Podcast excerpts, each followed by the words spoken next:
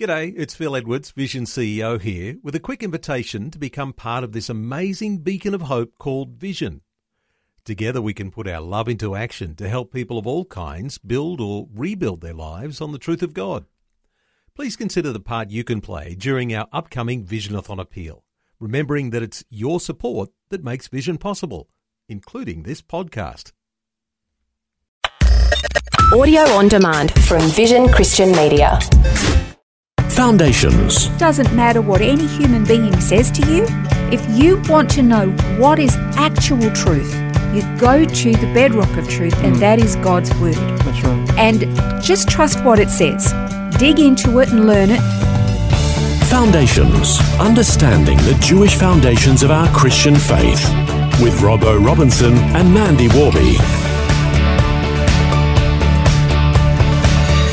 We're working our way through a series about Mashiach, the Messiah. We began learning last time that many rabbis have what seems to be a legitimate reason for rejecting Jesus as Messiah, because when Messiah comes, he's supposed to usher in world peace. Because Jesus came 2,000 years ago, and there's been war after war after war during that time, he couldn't possibly be Mashiach. However, we did learn last time that yes, world peace is associated with Messiah, but in the right context and at the right time. You can understand why many of the, the rabbis and a lot of Jews would turn around and say, look, Jesus did a lot of miracles and, you know, okay, he was a holy man and yes, he was Jewish, but he couldn't possibly be the Messiah because there has literally in the past 2,000 years been war after war after war after war, and it's still going today around Yeah, the world. And getting worse, not better. And so I get why they would feel that way. But again, as we talked about last time, there is this description of two messiahs and that he had to come the first time to bring peace to the soul, to the heart, mm. and to make atonement for sin, to reconcile man back to God. And we know he had to come at the time of Jesus because the prophet Daniel basically gave the date that he was mm. going to arrive. So we know that. But again, what do you do with this answer for world peace? And of course, we know that the Mashiach is going to come again. Even the rabbis know that Mashiach is going to come, but there's so much debate between them and you go, well, which rabbi I'm supposed to pick? Mm. Because they're all so conflicting. Now, having said that, I should just jump in and say, look, pick a religion, any religion you like, any worldview or religious philosophical system, and all of those religious leaders have got their own views. Yeah.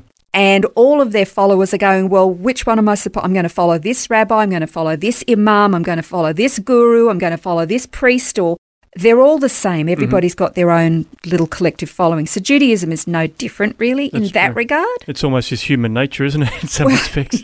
exactly. So therefore, therefore, let's just re-emphasize the point. It doesn't matter what any human being says to you. If you want to know what is actual truth, you go to the bedrock of truth, Mm. and that is God's word. That's right. And just trust what it says. Dig into it and learn it. Yes, you can learn from people, but you say, Thank you very much. I appreciate what you've said, but now I'm going to be a Berean. I'm going to jump into scripture mm. and see whether you're telling me the truth or not. Yeah. Respect the people, but go back to the Word of God always. So, the issue of peace, it's a big one. What does this mean for the identity of Messiah? And we have looked in detail. We've looked in Isaiah 52 and 53 about the graphic description of a suffering Messiah. We learned a lot about his execution in Psalm 22, in Zechariah 14, and Malachi 3. Malachi 3 is actually a really good one. Yeah, we might just actually pick up on that one. So the first four verses of Malachi 3, which is really talking about Messiah coming to purify and refine his people, it says, Behold, I'm going to send my messenger, and he'll clear the way before me. And the Lord whom you seek will suddenly come to his temple. And the messenger of the covenant, in whom you delight, behold, he's coming, says the Lord of hosts. But who can endure the day of his coming? And who can stand when he appears? Mm. For he's like a refiner's fire and like fuller's soap. He'll sit as a smelter and purifier of silver, and he'll purify the sons of Levi and refine them like gold and silver, so that they may present the Lord offerings in righteousness. Then the offering of Judah and Jerusalem will be pleasing to the Lord, as in the days of old and as in the former years. Do you know what really jumps out to, at me when you were reading that? It says that who can actually endure the day of his coming? Mm. In other words, when he comes, it's not going to be a cakewalk. Yeah. Who can endure that? Uh, who can stand when he appears? And then not only that, we go into a, a fire, we go into a Mm. Yeah, kiln, and we're going to yeah. be burned up and Yeah. refined. That doesn't sound particularly peaceful and tiptoe through the tulips to That's me. true, yeah. Sounds a little Yeah. rugged. And and of course, you know, there's also, and we we have mentioned this before about when he comes, what's he going to look like? Well, you know, he came on a donkey the first time. What's it going to be like the second time? Well, I know that there's a bit of contention between rabbis about this, whether Jesus is coming on a donkey or, you know, I guess obviously the Bible talks about him coming in the clouds. Actually, I'm glad you brought that up because, yes, it does say that he's going to come on a donkey. We know that Jesus actually did ride into Jerusalem on a donkey. We know that in the new covenant, it says that when he comes back again, he'll be coming on the clouds of heaven. We know that. But what is really fascinating is that in the Talmud, now, again, we've said this before many times, it's not scripture, but it is sacred Jewish writing. But in the Talmud, there's an argument between some of the rabbis. They're debating over whether or not the Messiah is going to come on a donkey or whether he's coming in the clouds of heaven. Hmm. Now, Robbo, I, I don't know of any scripture in the Old Covenant. I could be completely missing it here. It might be there, but I don't recall a scripture in the Old Covenant saying that when Messiah comes, he's coming on the clouds of heaven. It does say he's coming on a donkey. Mm-hmm. The only scripture I'm aware of, I should probably go and check, in, is in the New Covenant is in in where it says that when he comes back, he'll be coming on the clouds of heaven just like he left. Yeah. So I don't know whether the influence into the Talmud has come from early debate in the early church about Messiah coming on the clouds of heaven. I don't know, but it's fascinating to me that it's actually in the Talmud. That Yeah. question, I think that's remarkable. Um, and again, you still come back to this this question: Are we talking about one or two messiahs? Because they can't come on a donkey and on the clouds of heaven if it's the same one at the same time, unless you're getting to the same one at different times. Well, that's right. And that's what we've talked about in previous episodes where, you know, the, the Jews would believe that there are two different messiahs that come, depending maybe on their behaviour. yeah. Uh, obviously, Christians believe that there is one who comes at different points of history. Yeah. Well, let me let me tell you, there was a this is this is going to sort of take the top off your head a little bit. there is uh, we we know about how amazing the Dead Sea Scrolls are and the discovery and the accuracy of Scripture. And we learned a lot about the history of what the Essenes would write in their scrolls. Well, there's a scroll that they found. And uh, a, a particular phrase or a statement made in one of these scrolls, it dates back to three, the third century BC, so 300 years before Christ. And this is what was written in one of the scrolls, okay? It says, The Messiah will first suffer and die, but eventually will rule in triumph during the end of days. Mm, wow.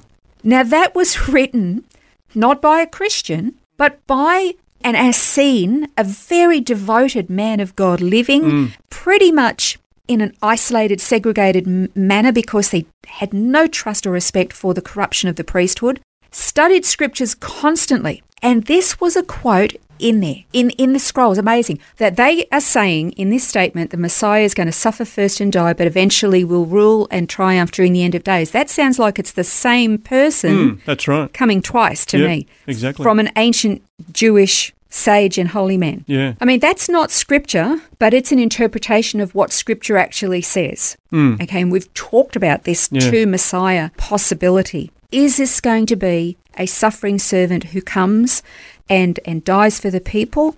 Or is this going to be a warrior king who comes and vindicates his people and sets up a kingdom and rules justly and uh, does away with unrighteousness and, and delivers the people? We would go yes and yes. Yeah, that's right. The answer is yes. But the big sticking point again for a lot of Jewish people is there is no peace. Well, can I just say, yes, there is. I know this peace. I've experienced this. Yeah, that's right. And the day will come eventually when Messiah is going to establish peace on earth. And it will be an enforced peace. Mm. Uh, because if it was all going to be just lovely pie in the sky and let's just sort of sit around singing kumbaya all day, then why would he need to be a warrior? Mm. Why would they need a, a warrior king who was going to come in swords blazing? And just another thing with regard to an enforced peace. You know, Paul said that when the emperor or whoever was ruling and reigning at the time that we were supposed to submit to them, he said they don't bear the sword for nothing. Hmm. In other words, the, the natural kings and emperors and rulers, they actually have a sword for a reason hmm. to keep order, to enforce peace. And remember when Esther had to go before the king unbidden, she took her life into her own hands. It was all a matter, everybody was in, waiting with bated breath. Yeah. Is he going to lift that scepter of authority or going to drop it? He held that authority for a reason to enforce laws. That's right. And Messiah will do the same thing. Mm. Okay, so I just want to finish off with a quote again from oneforisrael.org. You should go and have a look at this site, it's great. They say, We need to remember that this is only one piece of the whole picture. Since the time that Jesus came into the world, the number of people that entered into a relationship with the God of Israel has grown dramatically. And according to the Old Testament, this is one of the main roles of Messiah. Jesus succeeded where the people of Israel, who were supposed to be a light to the nations, failed to bring many Gentiles to know the God of Israel. This is not to be taken lightly. Hundreds of millions of Gentiles who previously lived in spiritual darkness now know the light of the Jewish Messiah and worship the God of Abraham, Isaac, and Jacob. Mm. It's great stuff. We're going to continue this series on Mashiach. We are getting towards the end, but we're not quite there yet. We'll continue looking at Mashiach next time on Foundation. This has been Foundations, a look at the Jewish foundations of our Christian faith. For study notes, resources, and more, see vision.org.au slash foundations.